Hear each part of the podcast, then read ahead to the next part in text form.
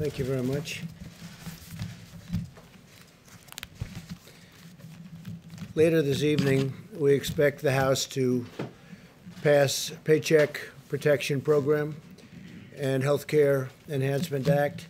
I'm grateful that Congress is answering my call to deliver these additional $320 billion in relief for the American worker and for small businesses. At a time when many Americans are enduring significant economic challenges, this bill will help small businesses to keep millions of workers on the payroll. You see, states are starting to open up now, and it's very exciting to see. I think it's very awe inspiring. We're coming out of it, and we're coming out of it well. And we're really, I'm very happy the governor's been, the governors really have been doing a really good job working with us, and it's, uh, it's really pretty uh, impressive to see. I've spoken to numerous leaders of countries over the last 48 hours, and they are saying we're leading the way. We're really leading the way in so many different ways. I'm also very pleased that Harvard, as you know, Harvard and Stanford and Princeton and numerous other universities and colleges, and also large businesses have uh, sent funds back to us, and in some cases, I stopped funds that I looked at, and uh, we uh, are pleased to report that the funds have either not gone out or it's about 350 million dollars, and they've either not gone out or uh, we've renegotiated it and uh, they're not getting them. So uh, in a couple of cases, they're sending them back and sending them back immediately. So I think it was very nice. I want to thank Harvard in particular. They acted very quickly and decisively, and they agreed when they heard the facts that they should not be getting it. So we appreciate it very much from Harvard, Princeton, Stanford, and other institutions. The bill also includes $30 billion to support small lending institutions serving distressed communities, helping countless African American and Hispanic American small businesses. As we continue our battle against the virus, the data and facts on the ground suggest that we're making great progress. In 23 states, new cases have declined in the peak week. 40% of American counties have also seen a rapid decline in new cases. 46 states report a drop in patients showing coronavirus like symptoms. That's a big number. To keep America gaining momentum, every citizen needs to maintain the vigilance, and we all understand that very well. We've gone over it many, many times. This includes practicing good hygiene, maintaining social distance, and the voluntary use of face covering. A safe and phased reopening of our economy. It's very exciting, but it does not mean that we are letting down our guard at all in any way. On the contrary, continued diligence is an essential part of our strategy to get our country back to work, to take our country back we're winning this and we're going to win it and we're going to keep watching. We're going to watch very closely for the invisible enemy. With each passing day, we're learning more and more about this enemy. The scientists at DHS have released a report offering a number of insights about how the virus reacts to different temperatures, climates, and surfaces. The findings confirm that the virus survives better in colder and drier environments and does less well in warmer and more humid environments. Um, I have to say that uh, very excitingly, we're going to have somebody up. Bill will be up in just a little while. It was a great report you gave, and he's going to be talking about how the virus reacts in sunlight. You really hear the numbers, you won't even believe them. U.S. trials of the COVID 19 have been uh, going on and have been approved in the United States, Germany, UK, and China. That's big news and we're uh, a lot of trials are going on, and we have a lot of great, brilliant minds working on this, uh, both from the standpoint of a vaccine and therapeutics. We must be careful in all conditions, but we will uh, we will get this uh, done. We're very close to a vaccine. Unfortunately, we're not very close to testing because when the testing starts, it takes a period of time, but we'll get it done. And I want to thank uh, the head of uh, DHS Science and Technology, Bill Bryan, for uh, what he's going to be doing and what he's going to be saying and the report that he's uh, about to give. I think it's going to be uh, something that uh, nobody's ever heard. It'll be brand new information and very important information. My administration continues to leverage the Defense Production Act to dramatically increase the manufacture and delivery of critical medical supplies. We finalized three contracts to produce 39 million more N95 masks in 90 days, and as you know, we're also using a sterilization process. Some uh, great equipment that will sterilize the masks up to 20 times per mask. So that's like ordering 20 times more masks, and it's working very well. We just want the hospitals and the institutions where it is to use it. A lot of people don't use it. They're so used to getting a new mask they don't want to use it. They want to go and immediately uh, get a new one. We're asking them to use the sterilization process. Every bit as good, up to 20 times. Think of that. In addition to ramping up our domestic assembly lines, we also have airlifted nearly 750 million pieces of personal protective equipment into the United States through our Project Airbridge, which has been an incredible thing to watch. It's really a military operation. The Vice President is now providing each governor with an exhaustive count by county breakdown of the privately distributed personal protection, and, and this is uh, equipment and things that are incredible. It's personal protective equipment. It's incredible, and it's uh, all brand new and at the highest level. We're getting only the highest level. And uh, also, we're looking at essential gear within their states and is being delivered to different states quickly and as we speak. This way, the governors should know exactly what's being delivered through a private sector supply chain within their states as well as through the Project Airbridge. We're trying to get it immediately from the plane to the state. When we can't do that, we bring it into our facilities and get it to the governors. And we're getting them fast and we're notifying them very strongly so they know it's there. Governors can use this information to quickly ensure that they get materials where and when they are needed. Today, I also want to extend my special thanks to our nation's incredible county emergency management teams who have been working relentlessly for weeks around the clock, end on end, to serve their communities, help distribute critical supplies, and save countless American lives. We salute these heroic officials on the front lines. As we continue to develop potential therapies, the FDA has recently begun a national effort to expand access to convalescent plasma donated from the blood of those who have recovered from the virus. The blood of these donors contains antibodies that can potentially reduce the severity of the illness in those who are sick, and frankly, those that are very sick. Nearly 3,000 patients are now enrolled in the expanded access program receiving transfusions nationwide. And I want to thank all of the people that recovered for what they've done. They, as I said yesterday, they raise their hand when they barely can walk and they're saying, I want to donate blood, I want to donate whatever it is that you want because we want to help people. It's really quite incredible. Convalescent plasma will also be used to manufacture a concentrated antibody treatment that does not have to be matched with a particular blood type. This concentrated antibody treatment could be used as a preventative measure to keep healthcare workers and other high risk pop- populations from contracting the virus in the first place. Very big deal. Clinical trials of these products are slated to begin within weeks, and we can maybe have a fairly quick solution. I urge Americans to um, get in there and keep doing what you're doing because, again, uh, we want those people recovering or recovered from coronavirus to contact their local blood and plasma donation center to learn how they can help. And they've been so great, and I just appreciate it.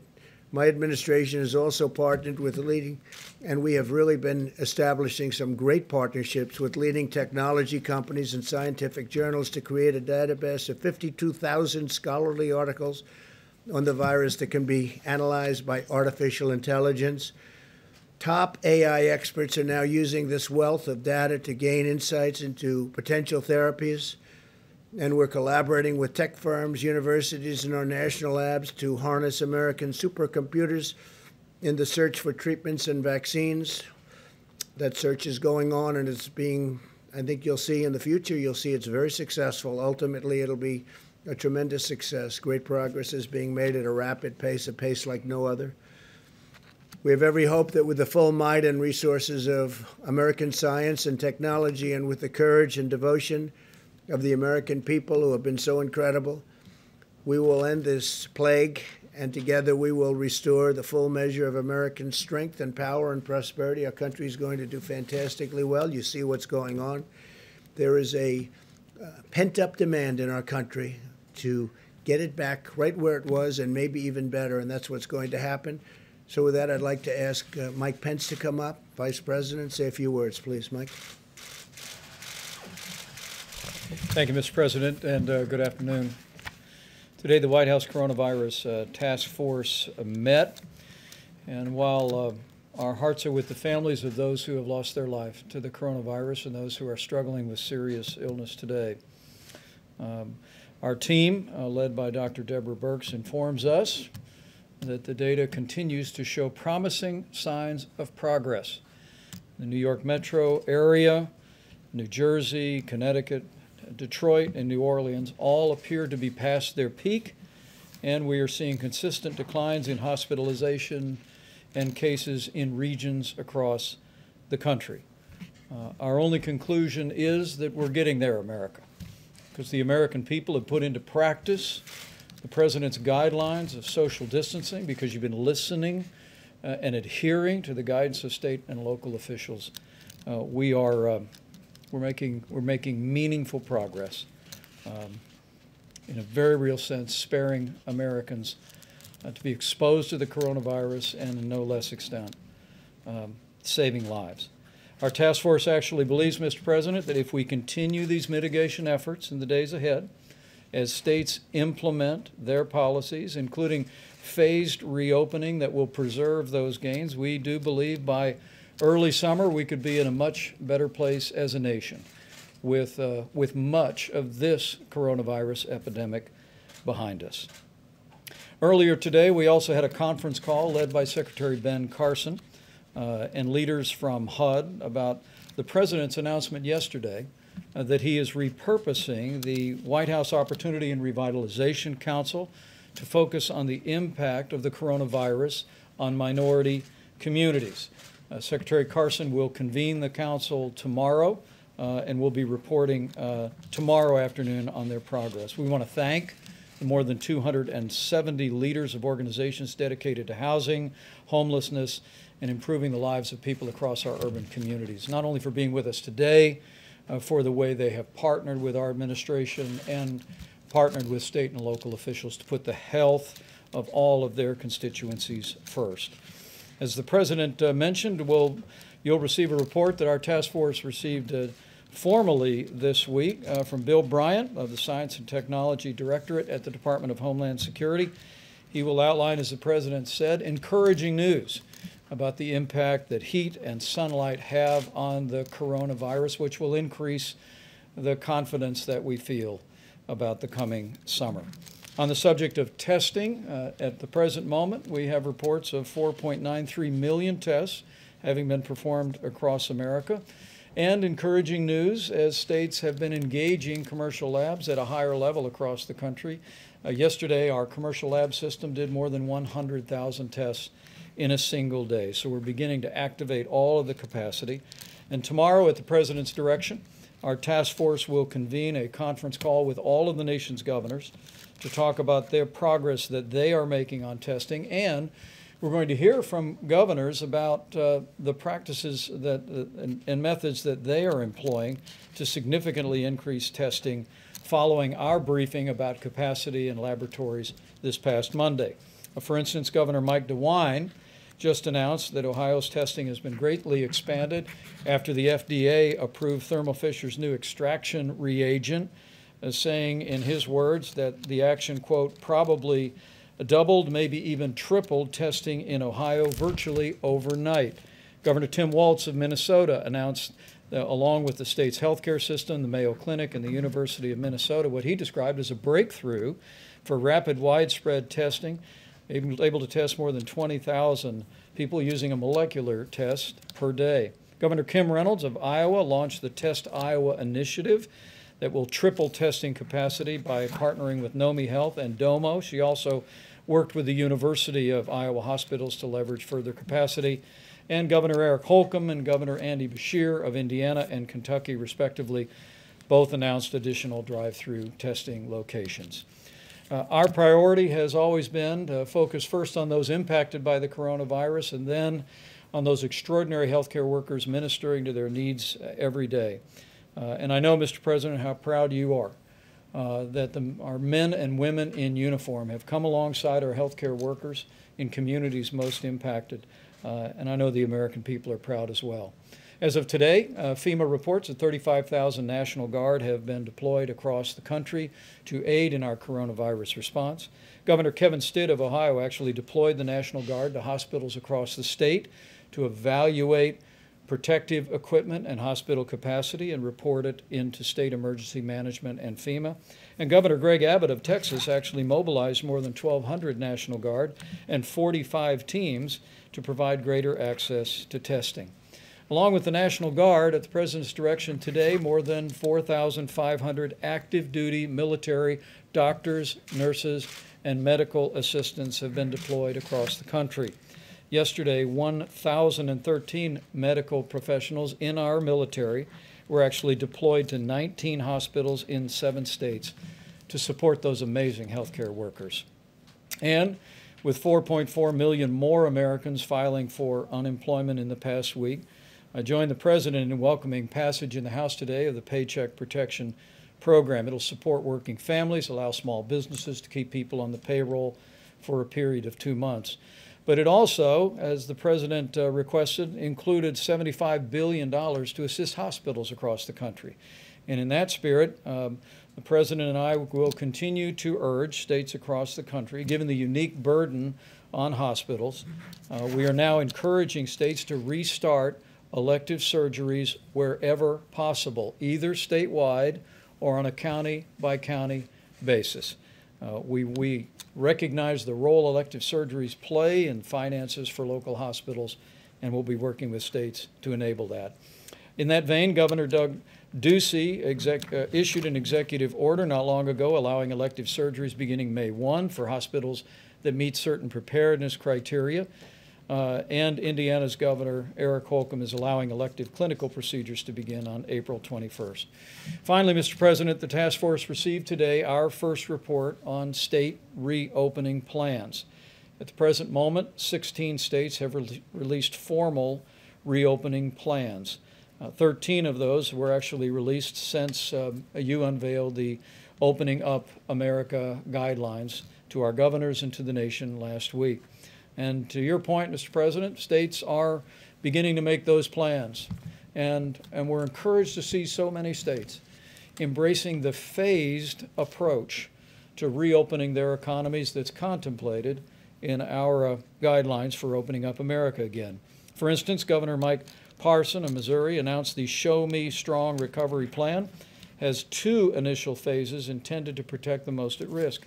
Governor Tom Wolf announced the plan for Pennsylvania that would begin May 8th, will end a stay at home order for just portions of Pennsylvania, but the plan again requires regions to have fewer than 50 new positive cases per 100,000 for a period of 14 days, and it also lays out a phased reopening roadmap.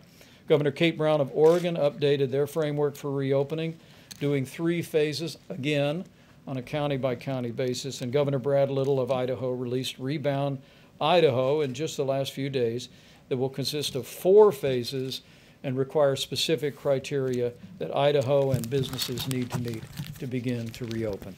Uh, Mr. President, with the, uh, with the guidelines to open up America again, states are making plans. And at your direction, uh, our task force will continue to work very closely, providing them with the data, providing them with the resources to be able to implement those plans in a safe and responsible way. So with that, let me just uh, end where I began and to say thank you to the American people. The progress that we are seeing is a testament to what all of you have done, to our extraordinary healthcare workers. A partnership between the federal government and to state uh, and local official. And, uh, and I'm confident it's also owing to the prayers of millions of Americans each and every day. All of that combined, we're, we're slowing the spread. We're protecting the most vulnerable. Uh, we're saving lives. And, and every single day, we are one day closer to opening up America again. Uh, with that, Mr. President, I'd be pleased to call Bill forward. Bill Bryan uh, leads the Science and Technology Directorate at the Department of Homeland Security and now will make a presentation on their recent study. Thank you, Mr. Vice President. Thank you, Mr. President, for this opportunity to do this today. Uh, Good afternoon, everybody. Uh, My name is Bill Bryan, and I lead the Science and Technology Directorate at the U.S. Department of Homeland Security. Over the last several months, we've intensified the department's r and D efforts to identify and deliver information that informs our response to COVID-19. S&T is working to identify, develop, deploy, and deploy the tools and information to support our response to this crisis. As part of our efforts, we're leveraging the unique capabilities of S&T's National Biodefense Analysis and Countermeasure Center to study the biology of the COVID-19 virus. This center is a high biocontainment laboratory located in Frederick, Maryland. Uh, it was established in the early 2000s in response to the Amerith- Amerithrax attacks, uh, and where we study, characterize, analyze, and develop countermeasures for biological threats to the homeland. We work closely with the CDC, FDA, HHS, and also our Department of Defense colleagues and many others. Yesterday, I shared the emerging results of our work that we're doing now with the Coronavirus Task Force. And today, I would like to share certain trends that we believe are important. If I may have the first slide, please. And while that's coming up, our most striking observation to date is the powerful effect that solar light appears to have on killing the virus, both surfaces and in the air. We've seen a similar effect with both temperature and humidity as well, where increasing the temperature and humidity, or both, is generally less favorable to the virus. So let me illustrate with this first slide. If you look to the right, you'll see that term half-life with a bunch of timestamps on there. Uh, first, let me tell you what a half-life is. We don't measure the virus as far as how long will it live on a surface. We have to measure the decay of the virus in terms of its half-life because we, we, we don't know certain elements. We don't know how much a person expectorates when he, when he spits, right? When he sneezes, whatever the case may be, we don't know how much virus is in there. So it's, that, that has a, a long a bearing on how long the virus is going to be alive and active. So we measure it in half-life because half-life doesn't change. So if you look at an 18-hour half-life, what you're basically saying is that every 18 hours, the virus, the life of the virus is cut in half. So if you start with a thousand particles of the virus, in 18 hours you're down to 500. In 18 hours after that, you're down to 250, and so on and so forth. That's important as I explain the rest of the chart. If you look at the first three lines, when you see the word surface, we're talking about non-porous surfaces, door handles, stainless steel.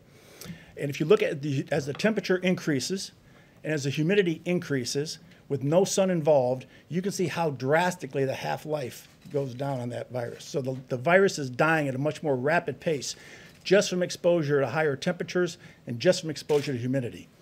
If you look at the fourth line, uh, you inject summer, the sunlight into that, you inject UV rays into that.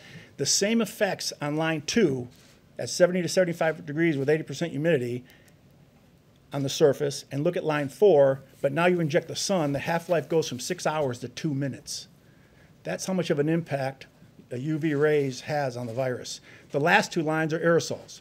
What does it do in the air? We have a very unique capability. I was discussing this with the president prior to coming out. He wanted me to convey it to you on how we do this. I believe we're the only lab in the country that has this capability. But if you can imagine a Home Depot bucket, a five-gallon Home Depot bucket, uh, we're able to take a particle, and this was desel- de- uh, developed and designed by our folks at the NBAC. We're able to take a particle of the virus and suspend it in the air inside of this drum and, and, and hit it with various temperatures, various humidity levels, multiple different kinds of environmental conditions to include uh, sunlight. And we're able to measure the decay of that virus while it's suspended in the air. This is how we do our aerosol testing. We worked with John Hopkins Applied Physics Lab, and we actually developed a larger drum to do actually more testing, and it's four times the size of that. So this is the capability that we bring to this effort. So in summary, within the conditions we've tested to date, the virus in droplets of sali- uh, saliva survives best in indoors and dry conditions. The virus does not survive as well in droplets of saliva, and that's important because a lot of testing being done is not necessarily being done, number one, with the COVID 19 virus, and number two, in saliva or respiratory fluids. And thirdly, the virus dies the quickest in the presence of direct sunlight under these conditions. And when you, when you look at that chart, look at the aerosol as you breathe it. You put it in a room, 70 to 75 degrees, 20% humidity, low humidity. Uh, it lasts, the half-life is about an hour. But you get outside and it cuts down to a minute and a half. Very significant difference uh, when, it, when it gets hit with UV rays. Mr. President, while there are many unknown links uh, in the COVID-19 transmission chain, we believe these trends can support practical decision-making to lower the risks associated with the virus. If I could have my next slide. And when that, while that comes up, you'll see a number of some practical applications. For example, increasing the temperature and humidity of potentially contaminated indoor spaces appears to reduce the stability of the virus. And extra care may be warranted for dry environments that do not have exposure to solar light. We're also testing disinfectants readily available. We've tested bleach, we've tested isopropyl alcohol on the virus, specifically in saliva or in respiratory fluids. And, and I can tell you that bleach will kill the virus in five minutes. Isopropyl alcohol will kill the virus in 30 seconds, and that's with no manipulation, no rubbing, just spraying it on and leaving it go. You rub it and it goes away even faster. We're also looking at other uh, disinfectants, specifically looking at the COVID 19 virus in saliva. This is not the end of our work as we continue to characterize this virus and integrate our findings into practical applications to mitigate exposure and transmission. I would like to thank the President, thank the Vice President for their ongoing support and leadership to the department and for their work in addressing this pandemic. I would also like to thank the scientists not only in S&T and the NBAC, but to the larger scientific and R&D community. Thank you very much. Bryan, Mr. Bryan, Thank you very much. So I'm going to ask Bill a question that probably some of you are thinking of if you're totally into that world, which I find to be very interesting. So supposing we hit the body with a tremendous, uh, whether it's ultraviolet or just very powerful light, and I think you said that hasn't been checked, but you're going to test it. And then I said, supposing you brought the light inside the body, you can, which you can do either through the skin or uh, in some other way. And I think you said you're going to test that too. Sounds interesting. Right, and then I see the disinfectant where it knocks it out in a minute, one minute. And is there a way we can do something like that uh, by injection inside or, or almost a cleaning? Because you see it gets on the lungs and it does a tremendous number in the lungs. So it'd be interesting to check that. So that you're going to have to use medical doctors with. But it sounds, it sounds interesting to me. So we'll see, but the whole concept of the light, the way it kills it in one minute, that's, uh, that's pretty powerful. Uh, Steve, please. say that the country will be in a better place by early summer, does that mean you're gonna need to extend the social distancing guidelines until then? Well, we may, and we may go beyond that. We're gonna have to see where it is, and, uh, I think people are gonna know, you're gonna know, I'm gonna know, I think people are gonna know just out of common sense. At some point, we won't have to do that, but until we feel it's safe, we're going to be extending. You have twenty-three cases where new cases, twenty-three states where new cases are on decline. What does that mean about when the country can be safely reopened to a more normal point? Yeah, but it means we're going to watch those cases very carefully. I think we've all gotten very good at it. We've gotten good at uh, tracing. We see where the cases are, where they're going, and we're going to be watching it, and it's called containment. At a certain point, we're going to be able to contain. And, uh, you know, when you see this, a lot of people have been talking about summer. Uh, maybe this is one of the reasons. We've, uh, I once mentioned that maybe it does go away with heat and light, and people didn't like that statement very much. The the fake news didn't like it at all, and I just threw it out as a suggestion. But it seems like that's the case because when it's on a surface that would last for a long time, when that surface is outside, it goes away very quickly. It dies very quickly with the sun. Yeah, go ahead. Um, you said yesterday that you're going to look into Senator McConnell's suggestion for allowing states to declare bankruptcy versus the aid. Yeah, we'll look into it, and I have been looking into it. I've been talking to a lot of the different senators, but I don't want to talk about it now. That was a very interesting presentation. Go ahead, Jim. Well, I, I wanted to talk about McConnell's suggestion that aid to the states amounts to a I just told you I'm not talking about it To a now. I'll talk about it later. I'd like to talk about something that right now is of more interest to could people. I ask Mr. Bryan a question? Yeah, sure. Thank you. When you started your presentation, you described this as an emerging result. Does this mean your study is conclusive? Is there more work to do? We're continuing that. For example, on the aerosol side, you notice the figures were 20% humidity. We're looking at higher humidity levels. We would expect that would even have a greater impact on the virus. We're looking at other types of disinfectants. Uh, And, and so we're, this is a, a, we're, as a scientific community, we're continuing to study the virus to understand its characteristics. And is- Mr. Bryan, Mr. Bryan, um, can you explain why some hot spots we've seen in the U.S. are hot and humid? like New Orleans, for example? Let me explain, if, if you look at the coronavirus as a chain with many links, what we've done through our study is we've identified some of the weak links in that chain that the virus, the transmission of the virus depends upon. We identified that heat and humidity is a weakness in that chain. We've identified that sunlight, solar light, UV rays is a weakness in that chain. That doesn't take away the other activities, the guidance from the White House, the guidance from the CDC and others on the actions and steps that people need to take to protect themselves. This is just another, another tool in our tool belt, right? Another, another weapon in the fight uh, that we can add to it. And in the summer, we know that summer-like conditions are going to create an environment where the transmission can be decreased, and that's an opportunity for us to get ahead. But I'm just curious, I- the, the, the president uh, mentioned the idea of, of cleaners, like the bleach and isopropyl alcohol you mentioned. Uh, there's no scenario that that could be injected into a person, is there? I You mean, know, I'm, I'm, I'm here to talk about the findings that we had in the study. We don't do that within that lab, at our lab, so. So how do you, Are we simplifying through too injection? much? We're talking about almost a cleaning, sterilization of an area. Right. Maybe it works, maybe it doesn't work, but it certainly has a big effect if it's on a stationary object. Okay. so how Mr. Bryan, do Are we simplifying too much by saying that it'd be better with the warmer weather and the sun coming out more and more, that people would be outside than staying inside their home, confined to the four walls of their, their house? It, it would be irresponsible for us to say that we feel that the summer is just gonna totally kill the virus and that if it's a free-for-all and that people ignore those guides, that is not the case. Uh, we, we have an opportunity, though, to get ahead with what we know now and factor that into the decision-makings for what opens and what doesn't. But So but are you saying on surfaces, the heat, the hot summer, uh, and whatever other conditions, humidity and lack of humidity, uh, that that would have an impact? So that on surfaces where it can be picked up, it will die fairly quickly in the summer, whereas in the winter, it wouldn't die so Ye- quickly? Yes, Mr. President, when it's exposed to UV rays, take a playground equipment, for example. The UV rays hitting a piece of playground equipment will kill the virus when it hits that, when it hits on the playground equipment. But underneath, where the sun does not get, if someone touched that and had it on their hands, it could still be there, right? It, it has to be in direct uh, light of the UV rays. With the sun, with- if it's on somebody's hands, right, and they haven't touched their face and all of the Uh, things. and it's exposed to the sun, it'll- I know, but if, if they're outside, right, and their hands are exposed to the sun, will that kill it as though it were on a piece of metal or something else? not, I, I don't want to say it will at the same rate, because it's a non-porous surface, but we do know, what we do know is that we looked at the worst-case scenario, and the virus lives longer on non-porous surfaces. So porous surfaces, it doesn't live quite as long. So in theory, what you said is correct.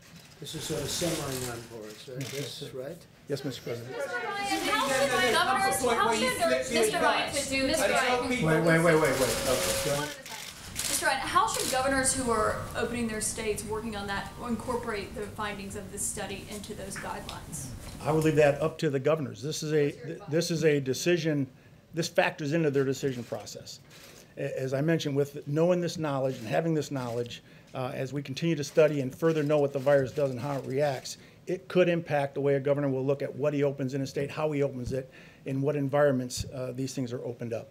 But I leave that up to the governors to make that decision. how they And Mike, incorporate I this. just- Um, obviously, at the moment, the advice is stay at home. By the summer, could we be flipping that and saying you'd be much better off being outside with UV rays, all the humidity that uh, Washington brings in August?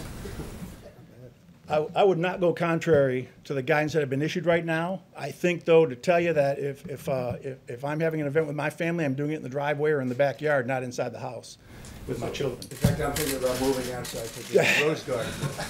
No, it's a very interesting question, actually, okay. Please, go ahead. Mr. Rebecca. How much more research, how much more time would it take to have conclusive results that, that could be used here? You said these were emerging results. We, we first were able to receive the virus back in February is when we started testing. And uh, it is a science-based approach. Science is a process. The doctor can attest to that. Um, It, it doesn't necessarily line up with goals and targets and other things. It is what it is. Uh, But we are now starting to get results. And, and we're, every week or two weeks, we're starting to find out something new and something different. Uh, And in talking to the, to, to the task force and the vice president, uh, he's already asked us to come to him every time we come up with some new discoveries that, that we could be, that we could share to the public. Phil? Yeah, sir, have you compared notes with your counterparts in other foreign governments or in private industry who might have been studying the same thing, and do their findings show the same result that you found here? We have, we, we do have a very good partnership with uh, a lot of our allies. We work closely with them on this particular topic. Uh, We actually authored a document called the Master Questions List. If you go to DHS&T's website, we've already had about 17,000 hits on this document. It actually outlines what all the countries in the world are doing to fill the certain gaps of knowledge that don't exist within the virus and what we do know. And that is really what targets and drives the science community to say, oh, wait, what don't we know now? So we don't duplicate what other people have done. So we've championed that document. It's well referenced, and I would encourage you to look at that. And we are working with other countries on vaccines, as you know. Yeah, go ahead, please. Thanks, Mr. President. Um, if there is a summer ebb with this virus, what would the federal government need to do to take advantage of that time? Say it at the beginning, what? Oh, so if there is a summer sort of ebb with this virus, what would the federal government need to do to take advantage of that time to be better prepared for a possible resurgence in the fall than we were the first Well, time I'll tell you one thing, I think a lot of people are gonna go outside all of a sudden. People that didn't wanna go outside, they'll be, going. this, uh, to me, this was a very, really a very interesting meeting. We covered in great detail, and these are incredible people at that, we could call it a laboratory, because that's essentially what it is. It's a super laboratory. It's a lot of things going on at that laboratory. Right, A lot of very you- interesting things going on at that laboratory, yeah. What would you and other areas of the government need to do on testing, for example, or other things like that to be prepared if it came back in the fall? no, How would you ahead. take advantage of the summer? It's, it's actually a very good question. It's something the task force already has begun discussing, that we are, um, if a combination of factors, let me say again, as states put into practice uh, the guidelines to open up America again, uh, implement uh, safe and responsible plans to open up their economies uh, along the lines that the president unveiled a week ago today. As people continue to properly exercise social distancing as, as is recommended in each phase, that in combination with some of these findings uh, could well give us a summer respite uh, from the coronavirus. And our team is already speaking about um, working on a continuous basis through this summer. Uh, every single day, we're increasing testing. Uh, every single day, air bridge flights are coming into the country. There, I, I can promise you, at the president's direction, there will be no letting up on, on making sure that uh, our hospitals have the equipment, uh, have the personal protective supplies for medical personnel. There'll be no letting up on the development of therapeutics uh, by our great pharmaceutical companies or driving toward uh, a vaccine as soon as it is possible to make available to the public. Um, and um, there'll be no letting up on continuing to scale testing, already more than anyone in the world, but uh, by next fall we'll have a, a, a broad range of testing, a variety of different means. And that's why we say uh, with confidence that uh, should the coronavirus reemerge at any point uh, next fall or next winter, uh, we will be prepared to deal with it, uh, identify it, uh, do the contact tracing and isolation to ensure that, that we, we deal with this epidemic in the manner that we, that we deal with infectious diseases. Okay? Ahead. Mr. President, on the subject of medical research, why have you stopped promoting uh, hydroxychloroquine as a cure? I haven't at all. What do you say I have? We'll see what happens. We've had a lot of very good results, and we had some results that perhaps aren't so good. I don't know. Uh, I just read about one, but I also read many times good. Uh, so I haven't at all. And it's a it's a great uh, for malaria, for lupus, for other things, and we'll see what it is. But I guess. Deborah, they have many, uh, many studies going on on that, so we'll, we'll be able to learn. Looked at the veteran study that shows that I have that not, the no, I death haven't rate is seen, higher. I have among not seen it. Go ahead, please. President, uh, we're now over 26 million new jobless claims over five weeks. Yeah. How, the Vice President talked about this summer getting better, but how, what do your economists tell you about the, the time it's take to, the, to you in the US to create Well, I know a jobs lot back? about economists. Yeah. September? Sure. October? Well, let me go. We, we know the rest of the question, right? So I, I know a lot about economists, and the answer is they have no idea. I think I have as good an idea as anybody, and I think our economy will start to pick up very substantially as soon as the states get open, and that's happening as we speak, and it's actually very exciting, and uh, people are just just thrilled to see it because our country has to get back to work. They want to get back to work. You see that whether it's a demonstration or just in talking to people. They're going to get back to work, and they're going to get back to work very fast. Uh, states are advanced. Uh, I look at uh, Gavin Newsom was Newsom was very nice today. He wrote a beautiful statement about. Uh, we sent him a lot of a lot of things that he needed. Okay, things different things that he needed. We got we got it taken care of. They've done very well in California, as you know. They're doing really well in Florida. They're doing well in a lot of places. New York and New Jersey got hit very hard. They're doing very well. I spoke again with uh, Governor Cuomo, with uh, Governor Murphy. Uh, they're doing they're doing a great job. And here's the thing: we have to see they got hit hard. Everyone close together, tight in. People don't realize New Jersey is very tight. You realize that because you've been covering it for a long time, but very tight. New York obviously is very tight. Uh, they're doing a terrific job. Uh, I, I think for the most part, I'll be able to tell you when it's all over, but a lot of the governors have done a really terrific job. Some I don't think have, to be honest, but uh, we'll be talking about that in the future. Yes, go ahead. Thank you, Mr. President. In a new interview today with Time Magazine, Dr. Fauci said that the U.S. is not uh, in a situation where we can say we are where we want to be with regard to testing capacity. He said we need much more testing capacity as well as tests.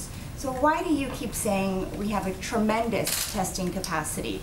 And do we have a national strategy that goes beyond tracking just what the states are doing? The answer is yes, and the answer is, as you know, and as I've said many times, we're very advanced in testing. Other countries are calling us to find out what are we doing.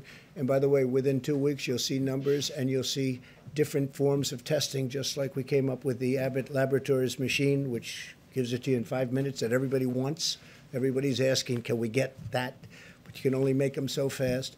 Uh, but as you know, we've uh, done more testing than every other nation combined. And that's a big statement. And, you know, when they talk about different tests and different things, we're also a bigger nation than most.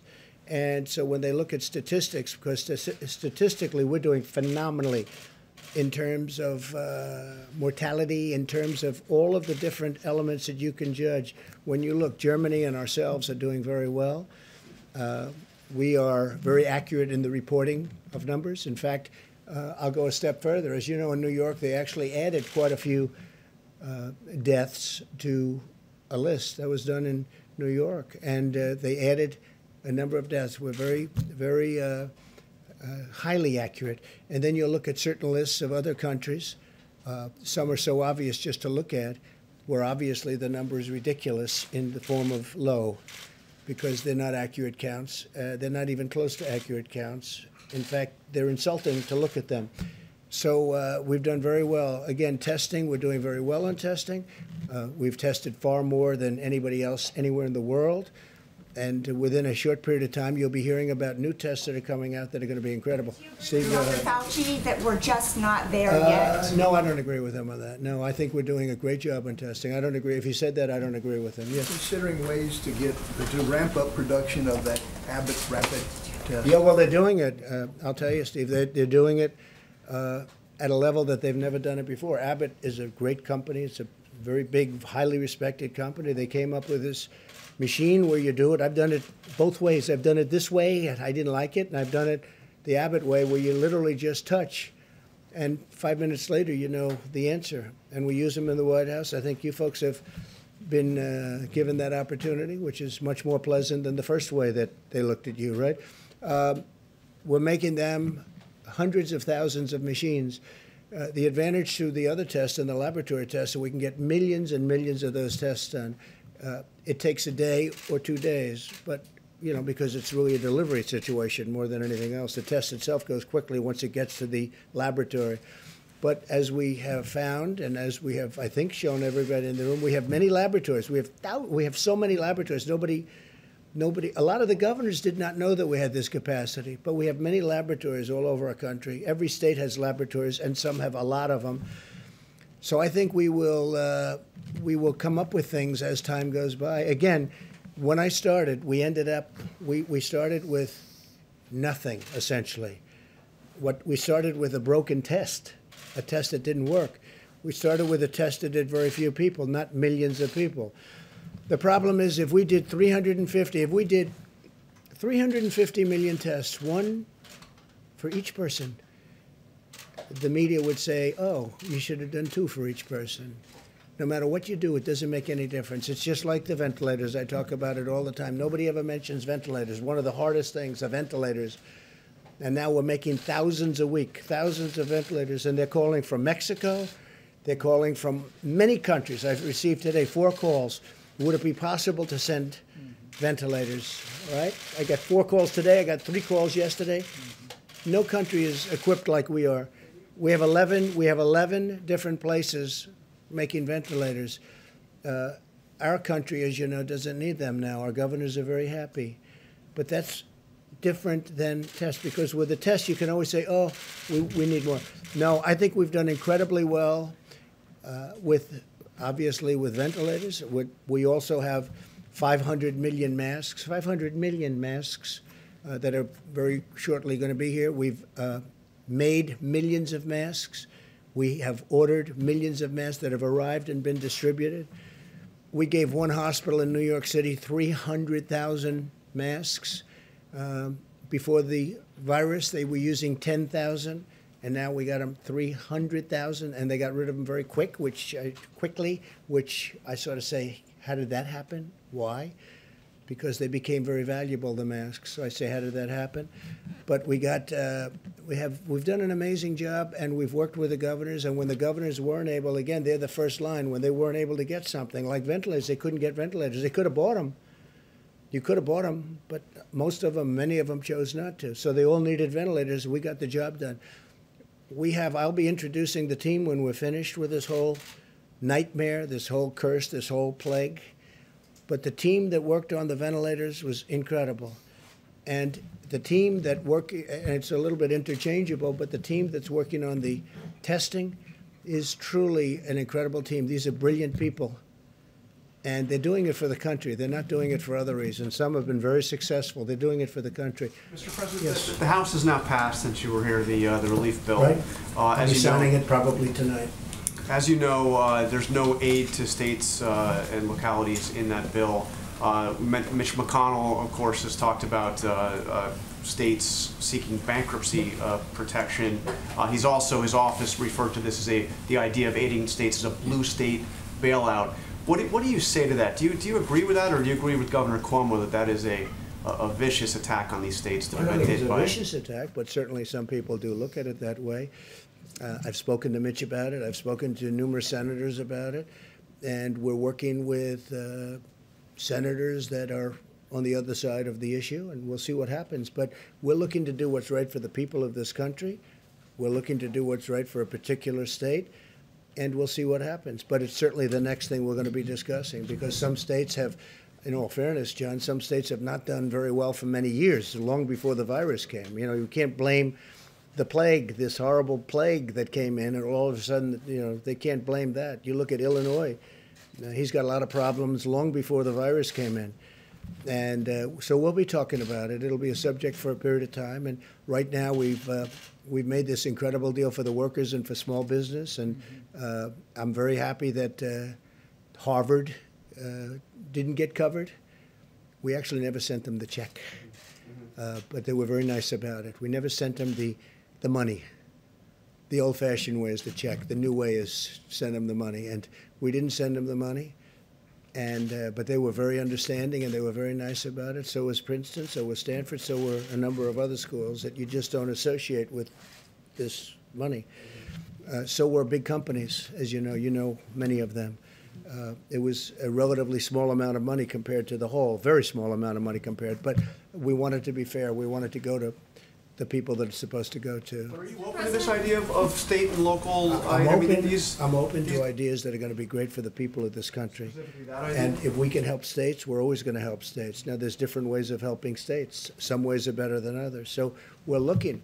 Uh, it is interesting that the states that are in trouble do happen to be blue. It is interesting. You know, if you look around, I mean, the states that seem to have the problem happen to be Democrat. And New uh, New Jersey got hit by this, you know, by but this New York virus and New Jersey were in a lot of trouble Massachusetts. long before the plague came. And they were, you know, uh, they had a lot of problems long before the plague came. I spoke with Governor Cuomo about it, spoke to Governor Murphy about it. I spoke with uh, Gavin Newsom about it. And uh, we, sp- I'm speaking to a lot of people about it because it's probably going to be the next thing on the list. Uh, a lot of people understand very well what Mitch is saying, and they also understand the other side of the the uh, problem. And I'll be speaking about it. We're going to do the right thing for our country, the right thing for our country, and the right thing for a lot of great people. Okay? Yeah, please. Mr. President, after the presentation we just saw about the heat and the humidity, is it dangerous for you to make people think they would be safe by going outside in the heat, considering that so many people are dying in Florida, considering that this virus has had an outbreak in Singapore, places that are Yeah, hot here, and here are we go. humid? Here we go. The new the new headline is Trump asks people to go outside. That's dangerous. Here we go. Same old group. Uh, you ready? I hope people enjoy the sun, and if it has an impact, that's great. I'm just hearing this not really for the first time. I mean, there's been a rumor that, you know, a very nice rumor that you go outside in the sun or you have heat, and it does have an effect on other viruses. But now we get it from one of the great laboratories of the world. I have to say, covers a lot more territory than just this. This is this is probably an easy thing, relatively speaking, for you. I would like you to speak to the medical doctors to see if there's any way that you can apply light and heat to cure. You know, if you could, and maybe you can, maybe you can't. Again, I say maybe you can, maybe you can't. I'm not a doctor, but I'm like a person that has a good, you know what. But sir, you're the president. Deborah, have you ever heard of that? Uh, the uh, heat and the light relative to certain viruses, yes, but relative to this virus? Not as a treatment. I mean, certainly fever Yeah. is a good thing when you have a fever. It helps your body respond. But not as, I've not seen heat or light. I, I think it's a great thing to look at. I mean, you know, okay? Respectfully, sir, you're the president, and people tuning into these briefings, they want to get information and guidance and want to know what to do. They're Hey, not looking for Phil, hey, rumors. I'm the president and you're fake news. And you know what I'll say to you? I'll say very nicely, I know you well. I know you well because I know the guy. I see what he writes. He's a total faker. So are you ready? Are you ready? Are you ready? It's just a suggestion from a brilliant lab by a very, very smart, perhaps brilliant man. He's talking about sun, he's talking about heat, and you see the numbers. So that's it. That's all I have. I'm just here to present talent. I'm here to present ideas because we want ideas to get rid of this thing. And if heat is good and if sunlight is good, that's a great thing as far as I'm concerned. Go ahead. Uh, Mr. President, uh, you talked a moment ago about vaccines and that we're close. How close do you think the Oxford University study says they could have one by September? Do you think the pharmaceutical companies in the US around They the could have one of what? They could have a vaccine ready, tested Oxford's one, Johnson and Johnson is working. They're also working together. You have many companies working together on a vaccine. But Then do you think they're scaled, they can scale up production and the pharmaceutical companies will be able to do that quickly? Um, Oh, oh, if- we'll scale it up. If, if we had a vaccine, it'll be scaled up very quickly. In fact, some of the companies, Johnson and Johnson is one, is scaling up already before they have the final answer. A number of companies are doing that. You'll save a lot of time. The normal is you scale up after. I have to say the FDA has been fantastic. Stephen Hahn, Dr. Hahn, has been fantastic. They're moving along rapidly, rapidly. Would you say, would put a timescale on when you No, I don't want to put a time scale because then the, the uh, media, the so-called, so-called media, lamestream media will say, he said a time. I don't want to say times because every time I say a time, if you don't hit it, they'll say, so I don't want to talk about time. But I will say that there's been tremendous progress made over the last month. And can I just ask a very quick question? You spoke to Boris Johnson this week. I I, just wonder h- how, how he sounded, how he was. When do you think he'll be back at He work? called me a few days ago. Uh, I will tell you, he sounded incredible. I was actually surprised. I thought it'd be like, oh, Donald, how are He was ready to go. I, I could. I'm very surprised to tell you this. It's like the old Boris. Tremendous energy, tremendous drive. I was very surprised because he called me almost, you know, pretty close to where when he got out of the hospital. Uh, I think he's doing great. I think he's doing great. He was so sharp and energetic, pretty incredible. He's an incredible guy. He's a friend of ours and, and a friend of mine. He loves our country. He loves his country a lot, but he loves our country. He respects our country, and uh, they're lucky to have him over there. Please. Um, Mr. President, you a couple days ago said that you might reach out to Kim Jong Un directly, but also that you were working to find out if those reports about uh, him being in possible medical trouble were true. I'm wondering if you've either. I hope he's not in medical trouble. Well, I hope he's not. Have you heard anything from gotten North along Korea? or- Very well with him. And, you know, Here we are. You would have been in a war with North Korea if I didn't get elected president. Remember, I was going to be the one that took us into war my first day in office, okay? Here we are. Look at what's happened. Withdrawal. We're bringing people home. We're not going to serve as policemen all over the world. I don't want to be policemen all over the world. But have you been able to leverage And yet I've rebuilt our military to a level that it's never been built at before. Have you been But it's never recognized by the fake news. Go ahead. Have you been able to use that relationship to get more information about his status? Uh, I think the report was incorrect, let me just put it that way. I think the report was done by a network that uh, was uh, incorrect. I'm, I'm hearing they used old documents, uh, but I, I, that's what I hear. I hear the report was an incorrect report. When was the last Mr. time I hope it was an in- incorrect report. When was the last time you heard from him? I don't want to say, yeah. Since you pointed to me, um, just a quick question about that. So you haven't made any contact though, just to make sure? With who? The North Koreans? I don't want to say. I, I won't say that. Okay, Uh, We have a so- good relationship with North Korea, as good as you can have. I mean, we have a good relationship with North Korea. Uh, I have a good relationship with Kim Jong Un, and I hope he's okay. And somebody would say, "Oh, that's terrible." No, it's not terrible. I hope he's okay. And I think it was a fake report done by CNN. Can I ask you a question? What do you have? Go So I- ahead. I No, that's I- enough. Go ahead. Can I ask? But that wasn't a- my question. The problem is you don't write the truth. So you know, as far as I'm What are you concerned, I want to go. I want to go to the next Can I ask you a question about? No, not CNN, please. Go ahead. The White House has You not don't. responded to these I told you. From this Friday. CNN is fake news. Don't talk to me. Go ahead, please. But he says he was retaliated against, and that's why he was removed from his job. Do you have a response to that? Okay, next question. Mr. President, I have two questions, one on behalf of a colleague who's not here because of social distancing. Just ask one, please. First one, could you talk about your decision-making process on, with Over the my governor what? of Georgia? You The yesterday said. controversy? Well, you know, you, no, you said yesterday that you told the governor of Georgia I you were concerned. I had a good about- talk with the governor of Georgia. Earlier in the week, you spoke and you did not convey this kind of message. Was there a Uh, change I in did your convey the message. I didn't like the fact that he's leaving certain things. I want the states to open more than he does, much more than he does. But I didn't like to see spas at this early stage, nor did the doctors. Is that a correct statement, Deborah? I didn't like to see spas opening, frankly. I didn't like to see a lot of things happening, and I wasn't happy with it. And I wasn't happy with Brian Kemp. I wasn't at all happy because, and I could have done something about it if I wanted to, but I'm saying let the governors do it. But I wasn't happy with Brian Kemp. Spas, beauty parlors, tattoo parlors. Uh, no, uh, that's that. And by the way, I want them to open. oh, excuse me. Excuse me. I want them to open, and I want them to open as soon as possible. And I want the state to open. But I wasn't happy with Brian Kemp. I will tell you that right now. Yeah, go ahead. So are you surprised he defied you on that? Because No, you he made didn't. clear. No, he didn't defy me at all. That's your language. He didn't defy me. You know what happened? I said, "You make your own decision." I told him that. I said, "You're not in the guidelines, but I'm letting you make your own decision. But I want people to be safe, and I want the people in Georgia to be safe, and I don't want this thing to flare up because you're deciding to do something that is not in the guidelines." And I went to Deborah and Dr. Fauci and other people, and they weren't thrilled about it. And I could have stopped them, but I decided, and we all agreed, they got to watch it closely. So we'll see what happens.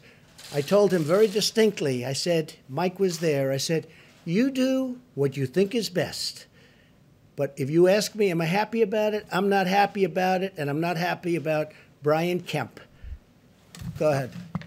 A question for Dr. Birx, if I may, Mr. President, uh, about the, the rate of the decline of the curve in the U.S. You and the Vice President tonight talking about meaningful progress, promising uh, progress.